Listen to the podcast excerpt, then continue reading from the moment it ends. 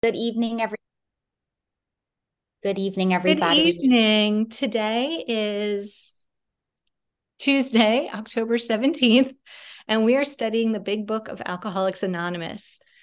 This week's chapter is A Vision for You, and our speaker tonight is Kelly G. Thank you so much, Kelly. Thank you so much. And thank you, Meredith, for asking me to speak. I'm happy to be here and it's great to do service. So I just pray that God can speak through me and, and touch the souls of of anybody who needs to hear it. Um, so take what you want and leave the rest. So Vision for You, chapter eleven. So I was rereading this um, today a couple of times, twice. It's a long chapter. So um, I'm gonna, you know, pick and choose different parts that I want to expand on that relates to me and my recovery. So it starts off with saying that, you know, to binge, right? To eat, I'm going to relate it to the food, is a release from care, from boredom, from worry, right? It is the joyous intimacy with friends and a feeling that life is good. Now, the opposite of intimacy to me is addiction, right? It's um, underneath all of that. What I crave is the connection with other people. And the food is what blocks me from that, right? So the whole point of this chapter is to illustrate the support system that we have with each other. And also, you know, that this fellowship is growing each and every day in numbers. So, it starts off right pleasuresome. It's fun. It's carefree. I remember wanting to go to parties or holidays and i just wanted to partake like everyone. Like i didn't want to think about it. I just wanted to have something gingerly and i'd always use that word gingerly. And i remember people would say there is nothing gingerly about a compulsive overeater at a holiday right? There's nothing there's no there's so much behind it that yes normal people are doing that but i wasn't so I was yearning to enjoy life as I once did, right? But there was a heartbreaking obsession that I realized that one more attempt is another failure, right? So one more attempt, one more go at it was going to be followed with a failure. I will never outrun this disease. I will never outrun this obsession of the mind.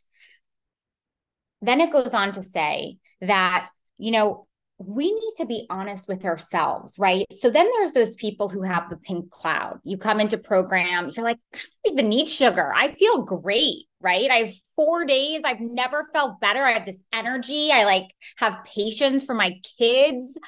You know, it's like I have the second wind, right? And you look at those people and you're like, ooh, wait till they get till tomorrow, right? Or next week when it gets really hard and the urges come in and you want that ease and comfort right so we need to be on i need to be honest with myself that you know yes i am a compulsive overeater and 10 out of 10 times a brownie is going to look appealing to me I don't care how recovered and spiritual I am. I'm never going to look at that and say, ooh, gross, yuck right? So I can't fool myself. And it's so important the honesty of, you know, owning who I am, that I have this disease, that, you know, anywhere I go, the joy and the pleasure and the ease is no longer an option for me. So someday he will be unable to imagine life either with alcohol and without it. So that's really scary, right? Because I have to picture my life without the food and I can only picture my life with the food. So so what other option is there, right? Like what's plan C? And plan C is the spiritual, right? That's the recovery. But I don't know that exists yet. And it's unmanageable to think that I can't go on another day like this, but I also can't imagine facing a day without it. So he asked himself, right? I must get, go along without liquor, but how can I? How do I have a sufficient substitute? Right. So when I was so I guess a little qualifying, right? So I've been in program 12 years and throughout that process, you know, you peel the onion, right? So at first it's no sugar, no flour. Then all of a sudden it's like no sugar-free gum and no mints. And then it's like, all right, no diet soda. And then it's like, all right, no Splenda. And then, you know, and these things come up, you know, the clearer you get. And so for me with the food, what was my sufficient substitute? Chewing gum. So I would chew 15 packs of gum a day I would spend about $20 at Walgreens, CVS, you name it. That's what I would do. And so I would chew between meals. And that was my sufficient substitute, right? Because I needed something tangible. I needed a vice. I needed something. If I'm going to take something, I'm going to replace it with something. But what we replaced it with, right? What I replaced it with was program, fellows, God, and if you're in disease, the last thing you want to hear is to replace an ooey gooey binge with fellows and God, because that does not sound appealing, right? It's like, oh, great. Yeah, God, like that'll do it. But the thing is, is that we have this fellowship and it is so refreshing to know that these urges, these thoughts, these feelings, I am not alone with. I'm alone with them in the real world with normal people. I am so alone. But if I can step away and pick up the phone and be like, I cannot stop mm-hmm. thinking about this, it's like, right? Because the honesty, the truth comes out. The louder our honesty, the quieter our disease is. And just to keep it real today, which I haven't had one of these days in a while, I was extra hungry and it was annoying. And I was like, is it dinner yet? And I start prepping my dinner earlier than usual. Right. So that happens. It's okay. It's okay. Here I am. Right. So we need a sufficient substitute, which is a fellowship, right? It's filling up our time following through on commitments, showing up, picking up the phone when we say we're going to pick up the phone, being present. And it doesn't all have to be recovery, right? This chapter is talking about examples of showing up and doing service and helping, but in terms of what's a practical also in our everyday life besides program program program it's also about you see someone's having a hard day and just listening right or um, going the extra mile, helping somebody. Um, when I first struggled with doing service, especially, I was just so selfish and in my head. My sponsor at the time would say, when you go to the grocery store, put your cart back. And it's like, but like, what if I park? F-? And then she said, maybe also put someone else's cart back. And I was like, and this was like during COVID. And I'm like, first of all, that's gross. Second of all, what if it's raining? And third of all, why? What difference does it make? Right. And that always stuck with me because now doing the right thing is like I have this guilty conscience where I have to put my shopping cart away because then I'm like, great, like I know too much now. This was asked of me, this was suggested, and now I can't not do it. So, anyway, all that to say that among this fellowship we we create these lifelong friends right? So when i'm having a bad day i want to call my people in this program and say hey look this is what's going on. And you know the more recovered you get in the program you realize that no these calls have nothing to do with the food. It has so much to do with relationships and connections with other people right? Those things come up. So we see amongst each other, right, in this fellowship that men and women come happy, right? They they have now respect from other people. And they used to be miserable and hopeless and now they're not. You know, I used to wake up every day when I was in relapse.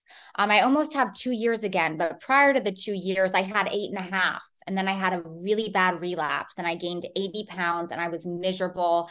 And I just hated life and I was go- going through a job change, a heartbreak. I mean, you name it, it was like everything was working against me. And I felt like I was doomed. Like I couldn't stop. And I also had no motivation to stop because I had nothing to look forward to. And um, the more I ate, the more I ate. So, how can somebody like me, somebody like you, go from miserable and hopeless and can't stop to happy, right? I think the definition of happy has changed so much from coming into program. Um, for me, happy used to be, you know, getting all the attention, which is still obviously nice. Who am I kidding? Right. But it's like getting the attention and dressing well and appearing like I have it all together. But happiness today is sometimes those simple days where I show up for work, I prep for this meeting, I take a bath and wash my face, praying that this 24 hour lipstick comes off and call it a night. And I wake up and I have another day under my belt, right? So they approach sick um sick fellows all over the city, right? So at first the fellowship's just one person sick and suffering helping another person sick and suffering. And it just it it, it multiplies right? So it's like dropping these little seeds. And it's how we hear about each other's meetings, right? We have meetings with 200 people. How does that happen? How does someone in California hear about a meeting that's hosted in New Jersey? And it's just like I'm from a small town in Westchester, New York, and I saw a woman on Zoom from my home meeting like 12 years ago and she just she's new to this meeting and it's like it's crazy how we all just find each other. So then it says, um, so this man goes on a business trip and he is discouraged, right? So he found himself in a strange place, discredited and almost broke. So, right now, we're talking about going on a business trip and we're feeling crummy about it, right? So, I want to say for me, I wrote in the margin, this is the airport scene for me the airport scene for me is like the biggest trigger. Not anymore because I bring my own food to the airport. I love people watching and I'm so grateful that like I'm not eating like all the junk that they're eating at nine in the morning. It's like you would never eat that if you weren't at the airport and you like gross, right? But if I was in the food, I'd be right in line. But for me, when I'm out of my comfort zone and I'm at the airport, right? He's traveling, he's uncomfortable. He he's in a crossroads. We are always in a crossroads. So right now, he is at a hotel. And at a hotel lobby, right? You have the restaurant and then you have the front door and you have the concierge. So right now, he's feeling down. Work trip's not going well. And the restaurant bar in the hotel is very appealing. The lights there's laughter there's stimulation right? That's an addict's dream to be stimulated to to escape.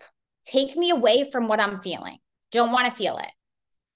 So of course he couldn't drink but why not sit hopefully at a table a bottle of ginger ale before him. After all he's been sober for 6 months right? So let's let's tease ourselves is one thought he has right? Our thoughts can lead to action but we're not responsible for our first thought. We're responsible for our second thought and then that action that follows. So he thinks maybe i'll have a ginger ale and he knows he's on thin ice right? So again it was the old insinuous insanity of that first drink. It crossed his mind.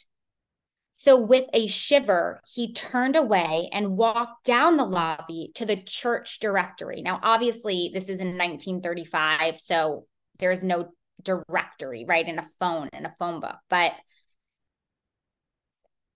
he had responsibilities, this man.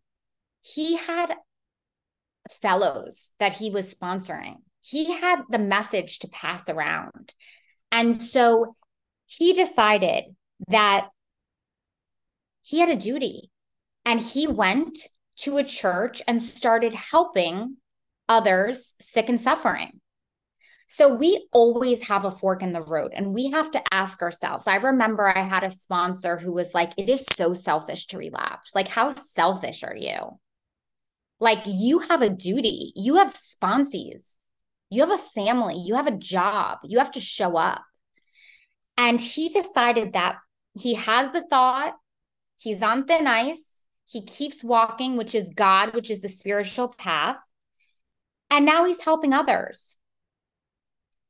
And there's no amount of willpower that could stop drinking long term, right? This willpower, I'm sure we could all hold on for dear life for maybe a day, a two week. I could do it maybe a month, not anymore, but in the past I have.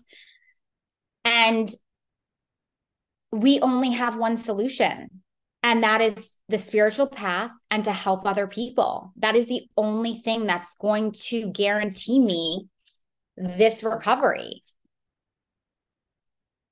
I know I, I think I have five minutes left. Um, hopefully more, yes, but five minutes, Kelly. Yeah, okay, thanks.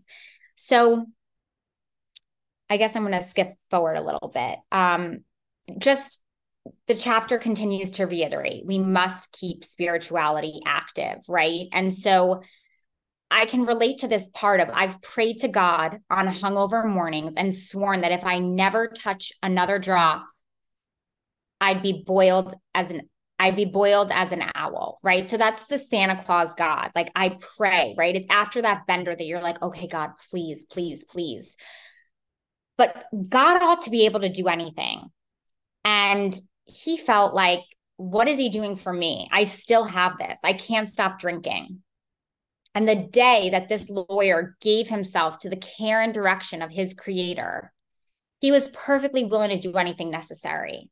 And I don't want this to be intimidating because it kind of intimidates me because it's not that easy, right? He walks up and he's a free man and he surrendered his will to God. And then it just, the drinking problem, he's never drank again, right? It's not always like that. Um, but he found God. And in finding God, he found himself, right? And God is within each and every one of us. And so when we find God, that's our core. That is who we are. That's that inner compass where we know where to go, where to turn, what to do, that instinctual, like doing the right thing, doing good. Because God is watching and listening and hearing, and there's nothing that gets past God. So there's like a therapist once said to me, like, there's a karma box, right? So when he walks past, or uh yeah, when he walks past the bar in the hotel and then goes to help someone else, it's filling up this bucket of goodness that comes back. The hard part is it's not immediate, right? So when you do something nice for someone else, you expect like hello, like my turn, but it's not always like that. And it's not always going to be in that gesture that you may, that you may think. Um, but God will reward you. Um, it says again, we must help other alcoholics to remain sober and um, to transcend by the happiness they found in giving themselves to others. That happiness is really about giving, it's not receiving. And I love gifts and I love receiving right so it's really it's it's a new muscle to be able to give and um and that's what this chapter is all about is nothing fills my cup and my insides like speaking with another person listening getting out of my own way getting out of my own head um and you know when it says like you need to sponsor you need to pass the message you know i think to myself like me? Like i'm fragile right? I'm fragile.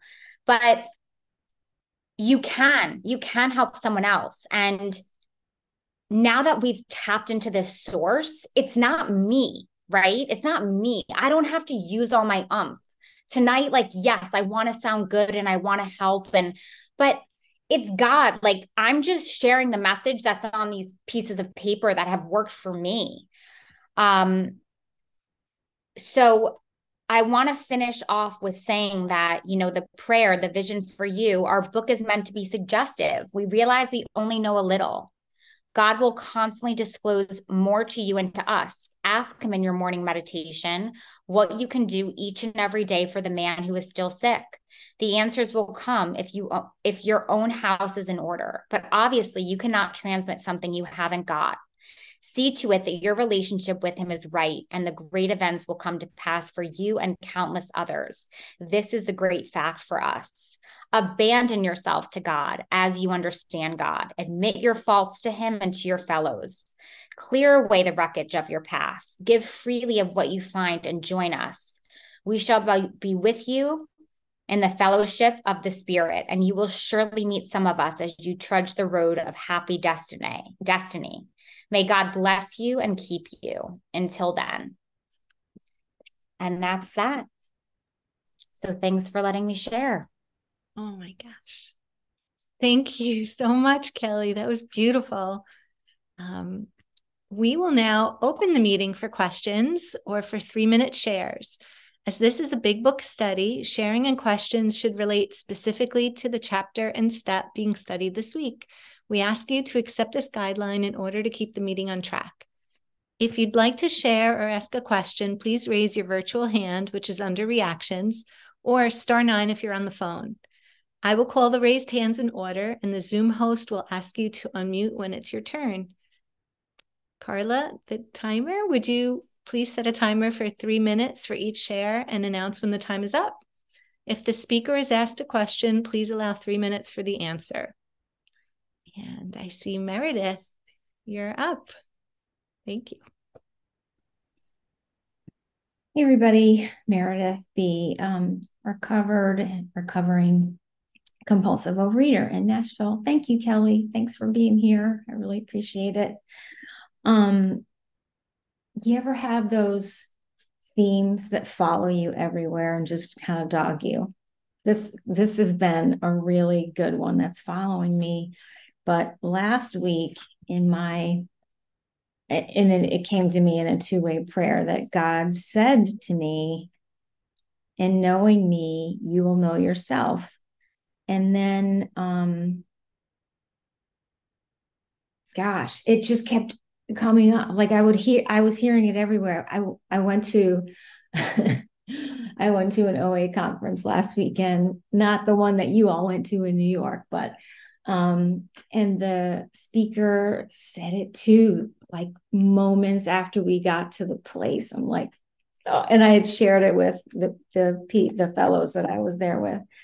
Um, but to me, that means, um, you know, my my whole life I've been kind of trying to fit in, trying to belong, um, wanting to be wanted and loved. And so I was externally focused, doing anything that I thought would be appreciated and make me worthy of your love so that I didn't I lost myself. I I never had a chance to find out who I was and I just feel like as I go through this program that is a lifetime I drop a piece of baggage here, I drop a piece of baggage there, whatever's blocking me from God and the knowledge and wisdom that he wants to dump on me or in me and and impart to me who he created me to be.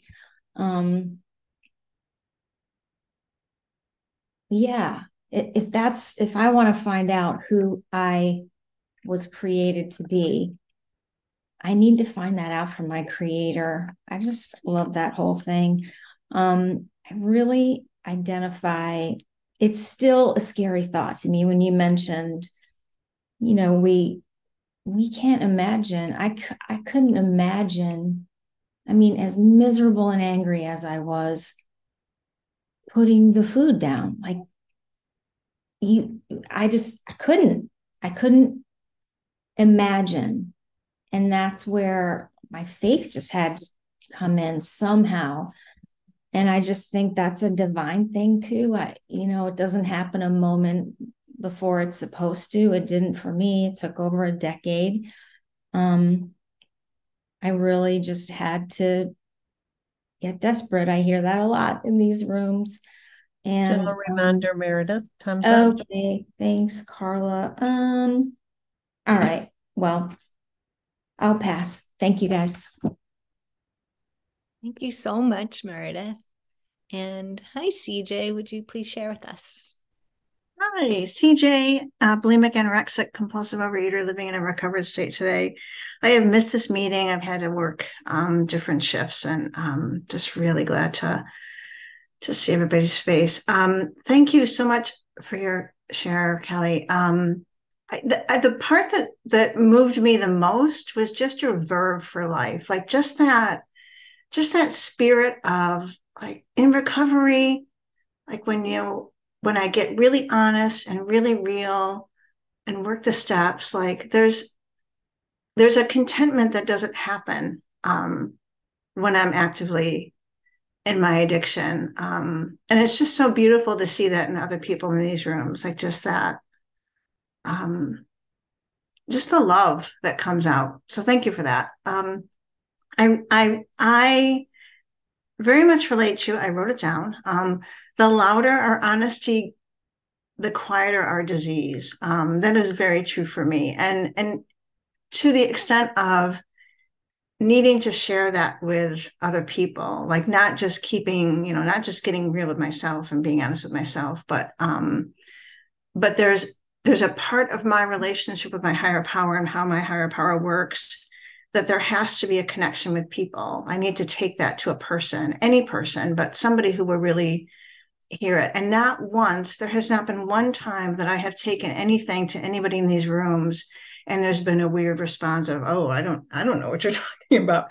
Um, and yeah, I don't have any words for that. I, I will say I, I too, when I first, um, I, one of my very first sponsors 18 years ago talked about the need to um, to give and part of that is i didn't i didn't think i had anything to give but the other thing was like i didn't know how to connect to people because it was always so awkward. Like i wasn't my i wasn't my real self. I was you know my addiction is based on performance and appearance and there wasn't like a real self to give.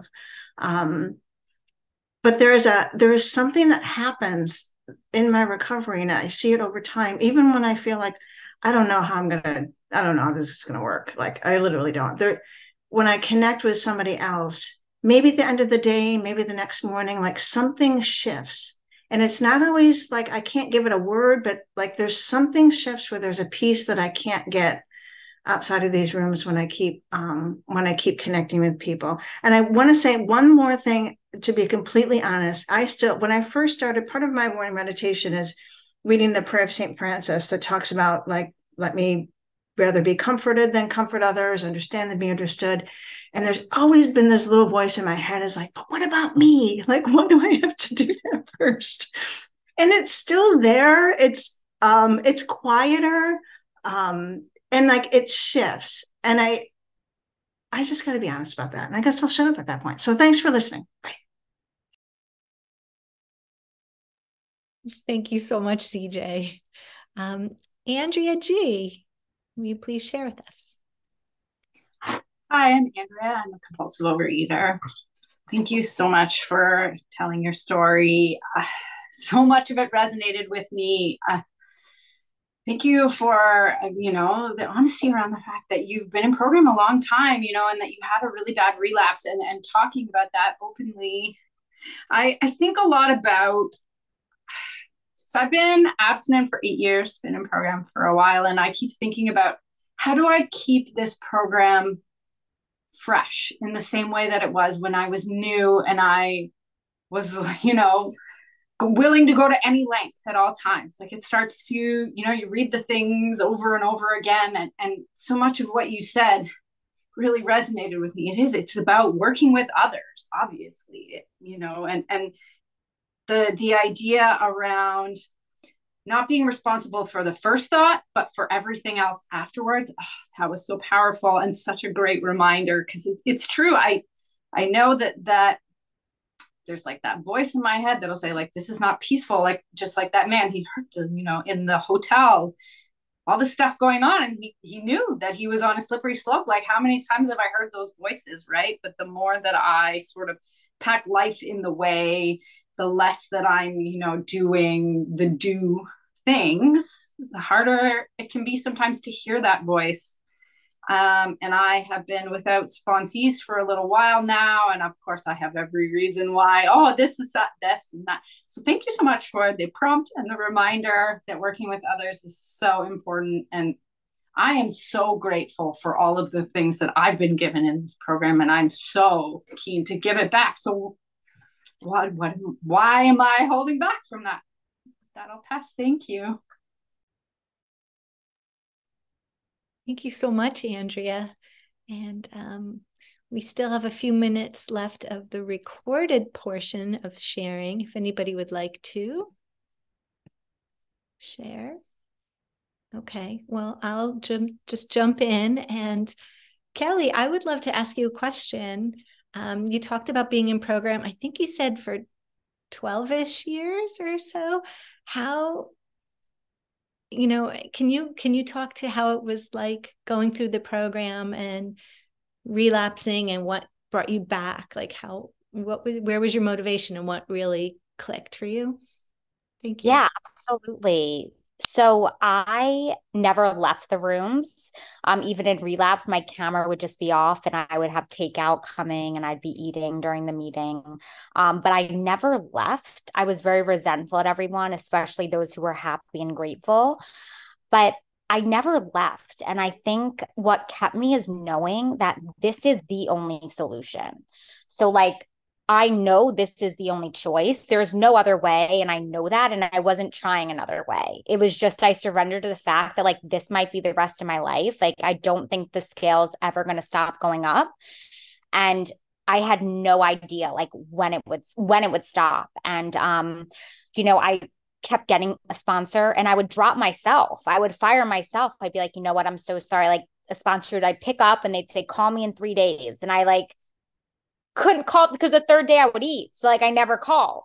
And so it's one of those things where it happens again to get back on the horse when when it's time. Like I couldn't wish it. I just was like at my absolute wits end that like there's no food in this entire world that will take away a fraction of this pain right now. And so I'll do anything because I just literally want to die.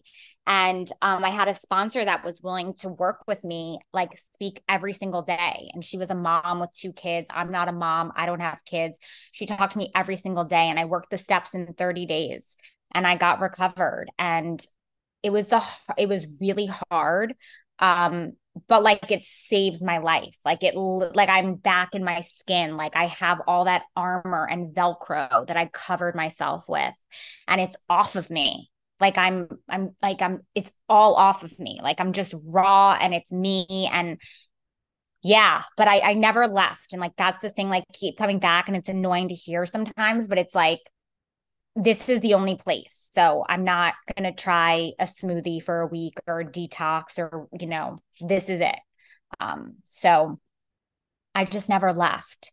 But it was only when i was ready to to just like surrender everything, follow every direction, regardless of how I feel, because nothing felt worse than being completely defeated. Like there's there's nothing worse than that. Um, so yeah, that's that was what happened. That's my experience. Thank you so much for sharing.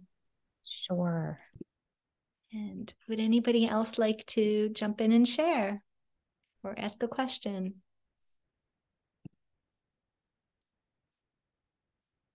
Or claim your seat.